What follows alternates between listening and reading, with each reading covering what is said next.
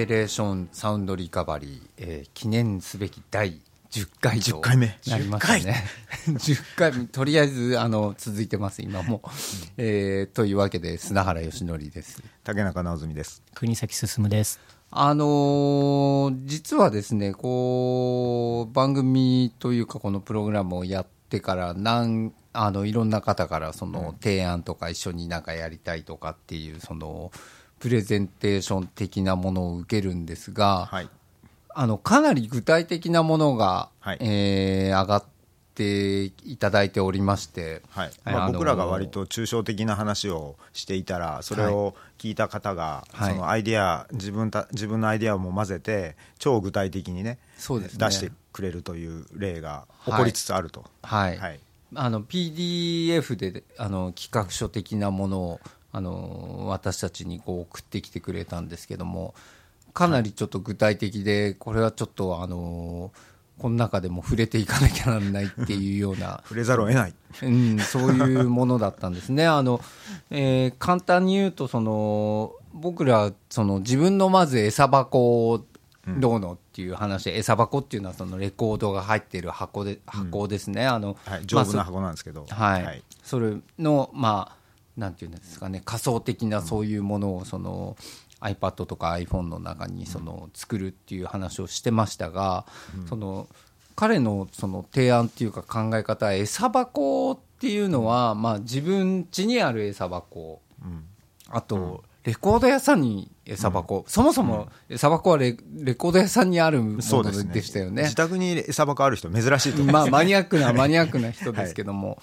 で、あと、人んちの餌箱っていう話で、友達んち行った時に、これ見ていいっつってバサバサと、わあ、これ持ってんだ、的な。そう考えると、餌箱は3つあるっていう。3種類あると。話をそのしていて、その例えばそのアプリケーション作った時に、はいあのまあ、自分家の餌箱を見ることはできますけど、例えばそれがネットワークでつながってて、竹中さんあれ買ったのかなと思って、竹中さんちの小餌箱を勝手に見て、あこれ買ったんだみたいな、あこれ持ってんだとか、えこんなの聞いてんのとか、わかるわけですよね、人んちの餌箱。そうですね。ええ。あとはそのショップ、まあ一昨日みたいなところでももちろんいいんですけども、はい。そこでデータを買うときにそのうん。餌箱、まあ、ですから、いわゆる本当のレコード屋さんに行ってこう、はい。カーって餌箱をこう漁る感じで、それそうやってそのデータを変えるっていうような、その提案がその中にあったっていうことですけども、はいあのまあ、これは非常にうん。おって思わされる部分が確かにありまして、でちょっと前にそのネットワークでつながってることのいいことうん。も悪いこともあるっていう話をしてましたがその人んちの餌箱見れるっていうのは、まあ、結構面白いことなんじゃないかなと思うんですよね。遊びに行く体験がね。そのオンラインでできるってことですよね、はい、例えば、そのフォローし合ってる人んちの餌箱はもう勝手に見れるとか、だからこいつ勝手に俺んちの餌箱漁りやがってもうブロックしてやるとか、あブロックいいな。ブロックいいですね。そういうこともできるわけですよね。あ例えば、この餌箱は人に見せてもいい餌箱よ。って。これは森田、あまあいいんですけど、そういうのが入ってるから、あの、見せない餌箱よみたいなのとか、はい。あのそういうこともできるわけですよね。はいはい。そうね。うん。まあだからそう、あのーその音楽自体、音楽そのコンテンツをコミュニケーションツールの一つとして考えると、その餌箱の見せ合いとか隠し合いっていうのは、あのコミュニケーションとしてはだいぶ面白いなと思うんですよ。まあ、よく考えてみればそれって、あのえー動物の森で みんなやってるんですよね。ああ、僕ね、動物の森存在は知ってるんですけど、実はやったことないんですよね。あの家を島があって、はい。で自分の島で,、はい。でまあ、これが餌箱だとすると、はい。そこに家を建てて、はい。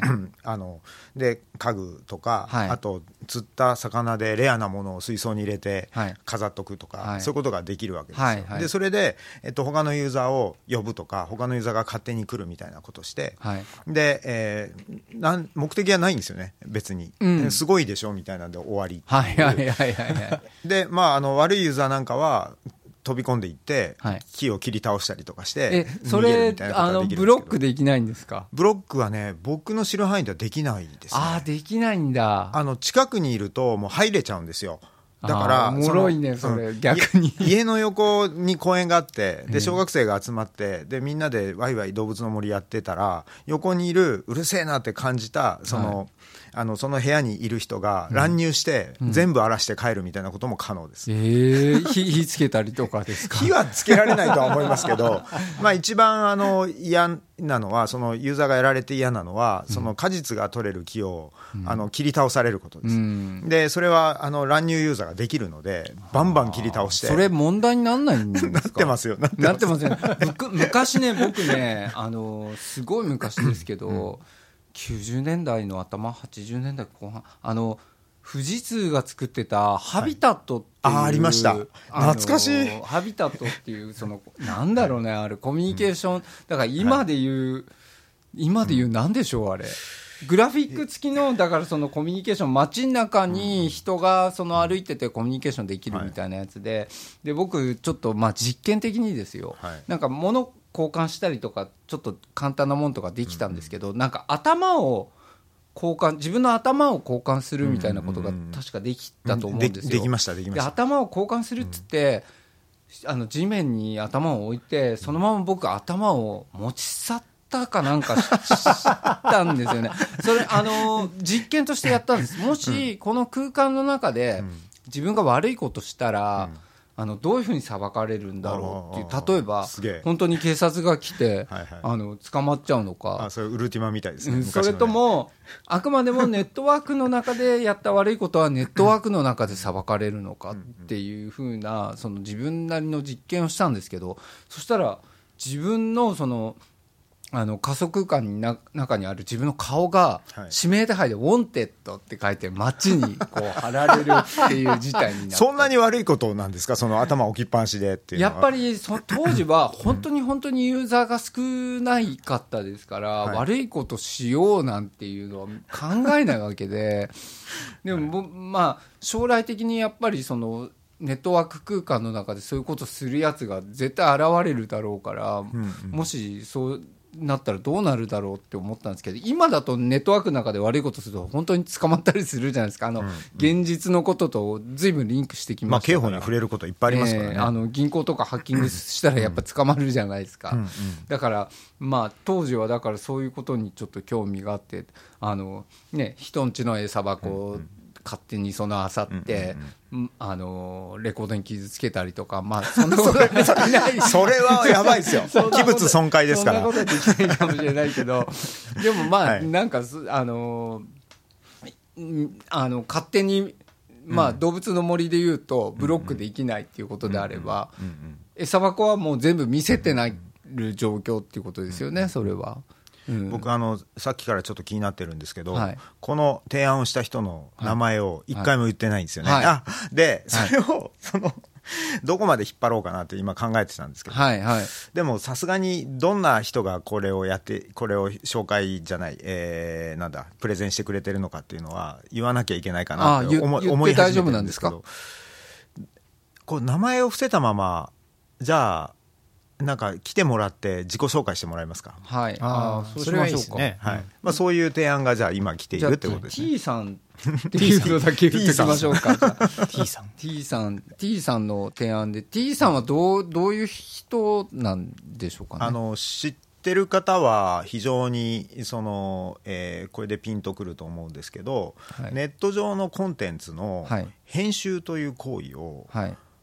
誰よりも早く気づいて、はい。で、えーその後一大ブームになるはいテキストサイトっていうのがあるんですけど、はいはいそのテキストサイトの火をつけた人だって言ってもいいと思いますね。ああ、そうですか。はい、で、えっと、今回の提案も、はい僕らがあの番組の中でいろいろ話をしたものをはいつなぎ合わせてはい。編集した結果、はい。こんなものがいいんじゃないですかっていうような体裁なんですね、はいはい。つまりそれは編集した後になんか本として作ってみましたとか、はい。そのまとまって読める文章にしてみましたみたいなことがはい。今回の提案になっているので、え非常にそういうコンパイル能力の高い人ですね。あーまあまあそうですね、あの僕もその PDF もちろん見ましたけど、はい。やっぱり随分ちゃんともうまとまってて、はいあの自分たちの中にない発想もちゃんとその提案もちゃんと入っていてあこれ気づかなかったわっていう、はいはいねあの感じがやっぱり見ていてしましたね。で、えっとまあ、僕がもともと知り合いというか友人だったんですけども、はいえっと、25年ぐらい知っている人はいです。はいで、えっとまあ、あとはもう自己紹介とかしてもらった方がいいような気がするんですけど、ええ。まあ、ゲームの制作だとか、はい。そういうことにも関わられていて、はい。でまあ、ウェブももちろんよく知っていて、はい。なので僕たちが今アプリでやろうとしていることに関して、はい。あの彼の中でできることできないことみたいなこともちゃんと整理された上で、はい。今回あの餌箱の、はい。えー英語名のフィードボックスっていうはいはいはい。はい。名前での提案をしてくれたっていうようはない。感じですね。はい。はい、でもまあそれやっぱりその実際にその餌箱っていうのが実現してその人がのものを見れるとか今だってひ例えばあのそのダウンロードしてみんな聞く人いますけどその人んちのデータを見るっていうのはまあやろうと思えばできますけども実際にそんなことしてる人ほとんどいいないですよね。それ共有してるひ人たちっていうのは。うん、やっぱりそれやって人の趣味とか見れるのやっぱ面白いですもんね、うんうんうん。何聞いてんだろうっていう。でそこに関してなんかあのアルバムの中である曲にかある曲にひっついているその知識であるとか、はい。それから思い出であるとかっていうのはい。をちゃんと共有できるみたいなこともはい。あるあってでそれはもう SNS の時代には当然そのあってしかるべきその機能ではあるんですけど、はい。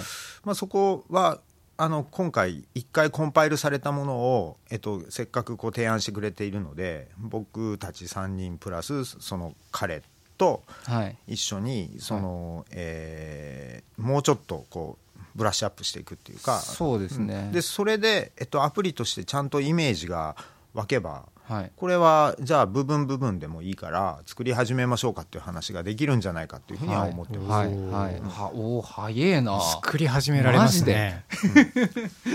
で、えっと、なんかこう、仮にその一番最初に言っていた、その、なんだっけ、なんとかフロー、えっと、カバーフロー。カバーフロー。ですー、ごめんなさい、カバーフローが実現するのが後になったとしても、はい。そういう、えーコミュニケーションを、えっと、他人の餌箱について、はい。えーコメントするとか、はい。そういう、えっと、自分の、えーそこにその餌箱にメモを書くとか、はい。っていうことができるようになればそれはそれで小さい、えーウェブサービスとして成立するかもしれませんよね。はい。で今その散々話し合ってきたその Spotify とか Apple Music ではい。聴きたい音楽が大体探せばあるわけじゃないですか。はい。だからその、えー自分が持ってなくてもその自分の好きなサブスクリプションサービスに入っていれば、はい。それを聞くこともできるし、ね。手に入れることもできるみはい。たいなことが、はい。その第三者のプラットフォームとして実現できれば、うん。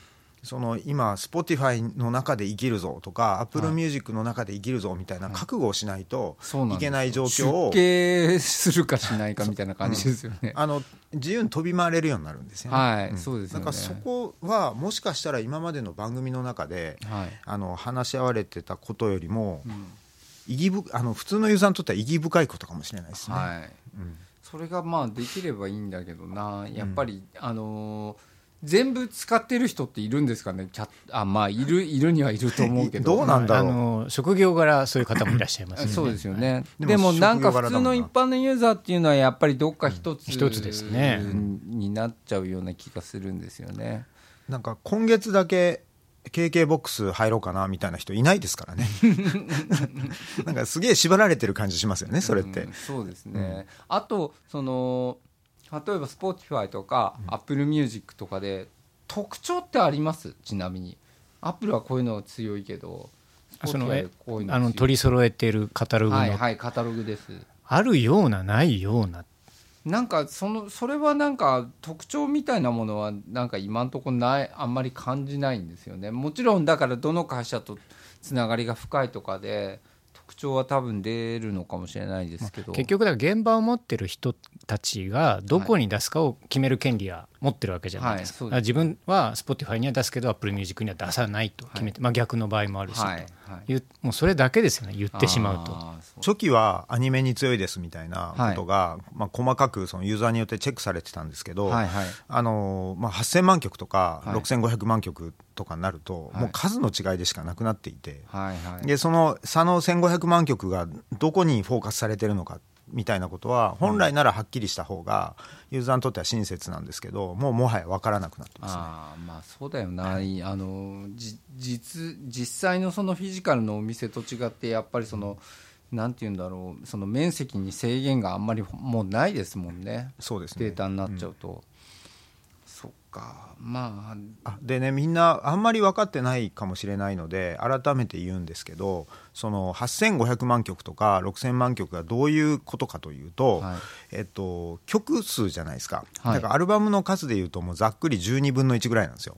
うんうん。だから6000万曲っていうのは5 500万枚はい。ぐらいです、はい。で500万枚ってどういう量かというと,、はいえっと渋谷のタワーレコードがはい。だいたい12万枚から、はい。えー多いと15万枚ぐらいかな、はい。在庫を持てるはいはい。ような店舗です、はい。それが日本で一番でかい店。あーいやでもそうなるとやっぱ相当でかい。で すそれ,、ねうん、それの30倍のカタログを持っているっていう状態がへー。6000万曲っていうことですね。もうないに、なないに等しいなそれだけ。ないものはないってやつですよね すごいね。でもないものはないって結構ないですよ。結構ないんですよ。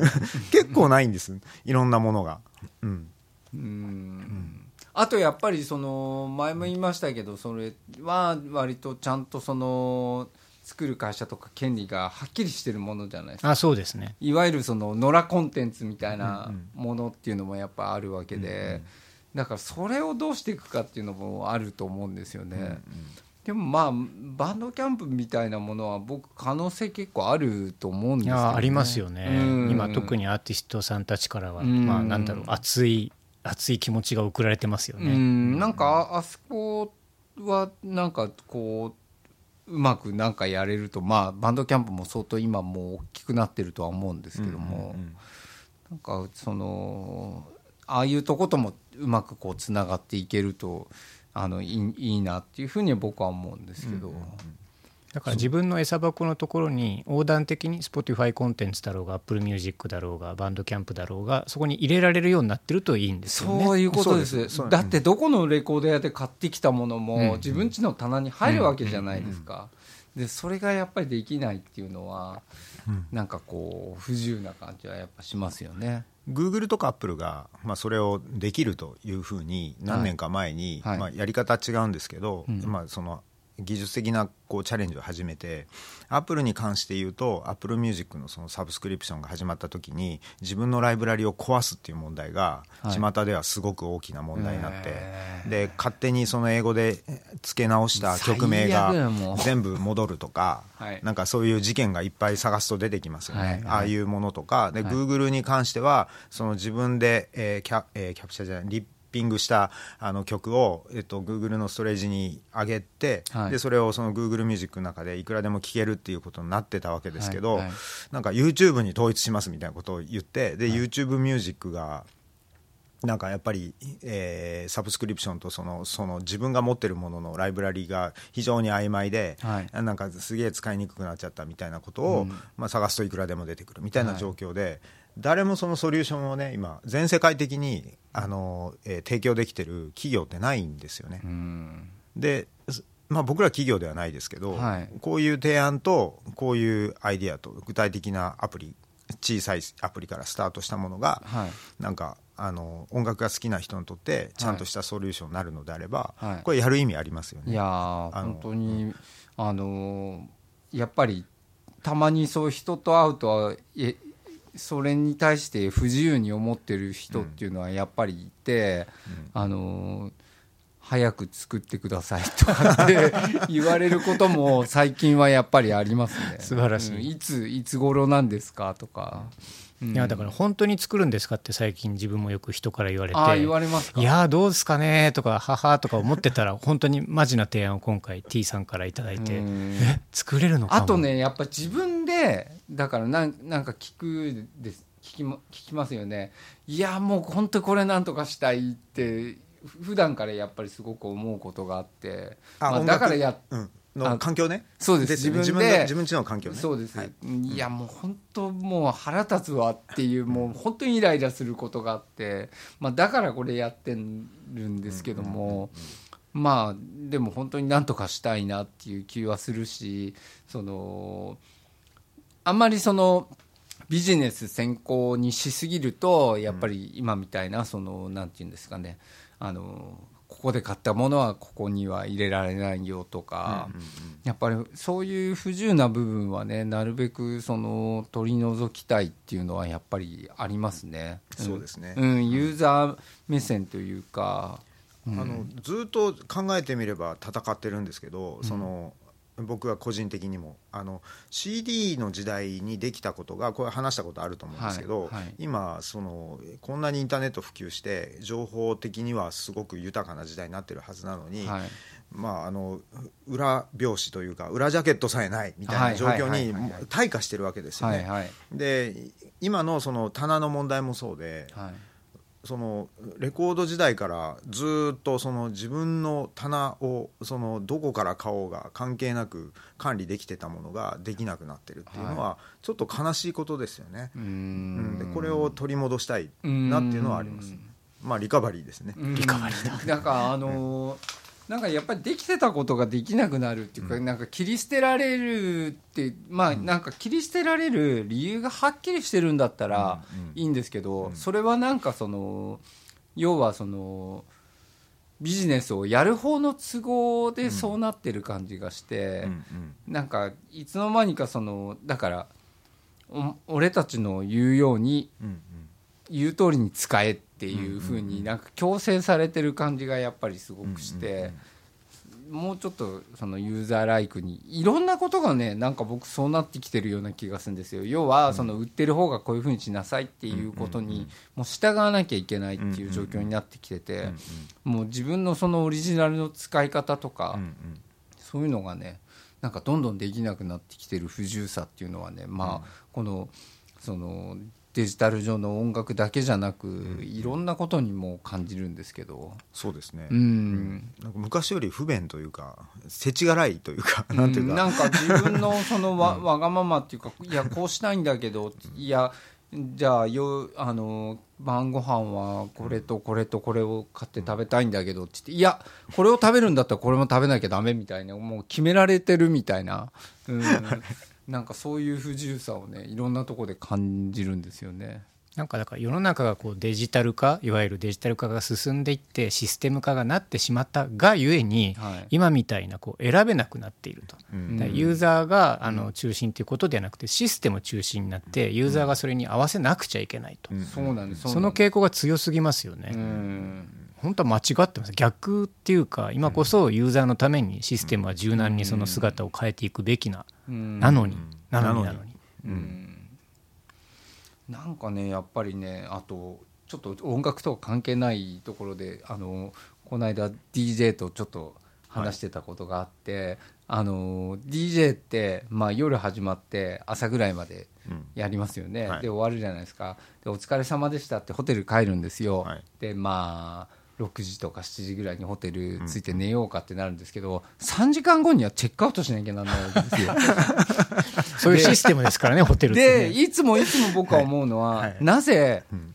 自由なチェックアウトとチェックインができるホテルがなぜないんだろうっていつもずっと思ってて、これぶち壊せば絶対あのお客さん取れるんじゃないかって僕はなんとなくずっと思っていて。まあ、次のお客さんが来ちゃうからじゃないですかね、まあまあそうなんですけどそれはでもいくらでもやりようがやりようはありますよね。やりくりはできるんじゃないでですか、ね、きると思うんですよね、あとその多分清掃の時間とか、そうでもそうですね。結局それってビジネスをする方の都合なわけで、使う人の都合ではないわけなんですよね。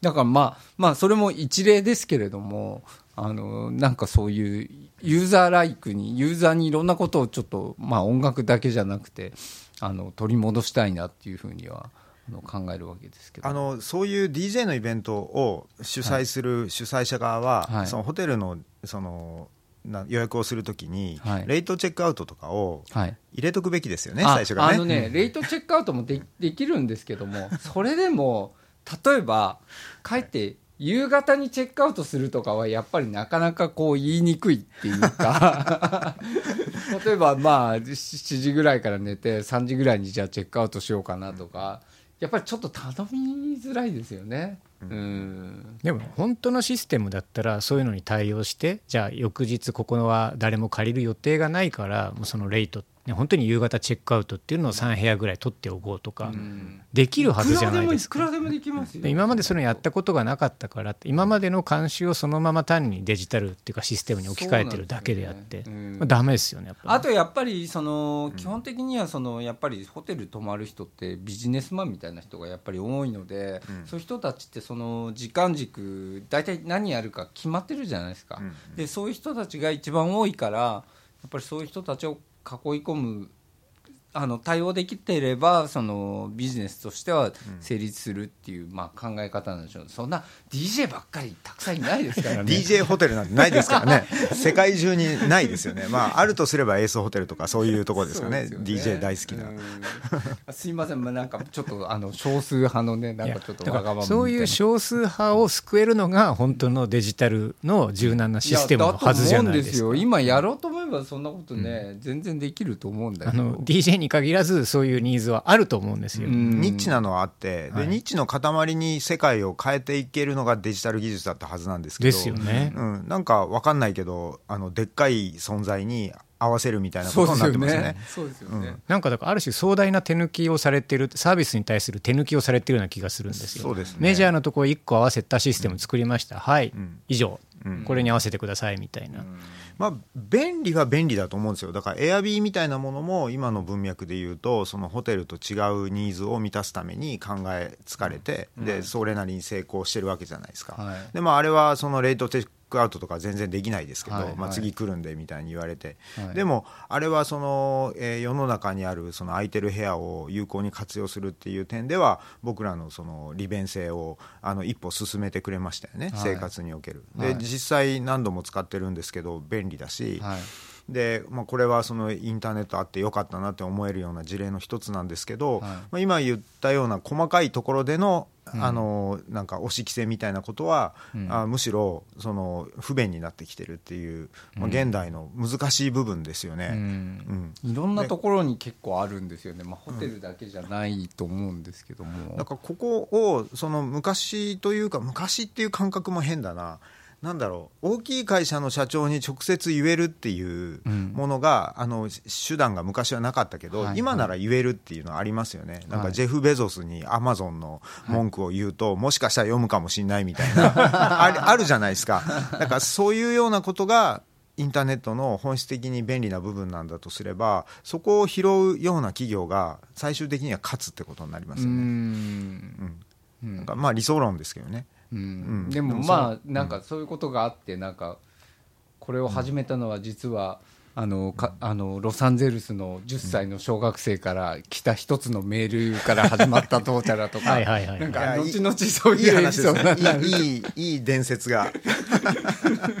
まあそういうことが起きてもね全然おかしくないっていうことですよね。でもそうやってうまく、あの、一ユーザーの、えっと本質的な問いとかあの文句をちゃんと取り上げられるっていうような状況を、うん。あの作れてるにもかかわらずそれをやれないっていうのはちょっと問題がありますよね。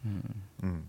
だから、まあ、大きい会社大きくなってしまった会社とか今成功しつつある会社の,、うん。あの経営に関わられるような方が今これを聞いてくださってるのであれば、はい。まあ、ほインターネットの本質っていうのはそこがうん一番大きいんじゃないかって僕ら考えてるっていうのが届くといいなということを今言いたいです。はいそうですね。はい言いましただから、はい。はい。でもなんかそういう意味では今我々がやろうとしてることっていうのはもう本当にユーザー個人としてのわがままなうん。ものを作ってほしいっていうか作るべきだじゃあ自分たちで作っちゃえと、うん。もうめっちゃユーザー中心主義ですよねそうですね。この活動はいいんじゃないですかとっうても、ん。あすごくだから根元の部分はいい状態で始まってるんですよ。だからこれが仮にね大成功してうん。大企業になって100人ぐらいスタッフがかあのいるような状況になった時に、はい。そのまあ多分その時もこの3人コアでいると思うんですが、はい。ちゃんとそのユーザーの文句を拾えるかどうかっていうことが問われてるんだと思います。その時にコロッとがあってね、いやそんなのなんか無駄だから。あ無理だよ。そんなロサンゼルスの小学生の話なんか聞いてどうすんだよ。いらないいらないとかね ってなっちゃったらダメです変わってしまうみたいな。それはねちょっと悲しいんでそこはちょっと覚えておきましょうよ、うん。と記録に残したっていうことでうん。はい。覚えておきましょう、はい。でえっ、と次回その T さんをはい。呼ぶんですか？読みましょうよもう。呼んでください。なんかどんどん前に進んでいくのがやっぱりいいなってはいいうふうに思いますね。この放送って番組ってけあのいつもそのタイムラグありますよね、はい。だからえっとこれの公開の次ってまあ1週間後だとしますよね。仮に。今微妙なプレッシャーを受けた気がす。る ああんまり時間がないですね。だからそう考えると。でもまあ、あ事前に相手も相手もいいんじゃないですかね、うん。間に、うん。そんなことない。相手もいいんじゃないですか、ま次に来た方がいいっていうことですか？あ次には来た方がいいですね。この流れの中じゃあで、ね、じゃあ T さん都合ではい。はい収録をすると、はい。はい、そうしましょう。いう感じじにしましょう。できるとい。いですね。はい。はい。じゃあ、それは、じゃあ、その、お楽しみにってことで、その時に正体がわかります。おそらく。あの、明かせない人だったらどうしましょ T さんってゃあ。あ、T さんのまま行きましょう。う。じゃあ、T さんということで。はいはい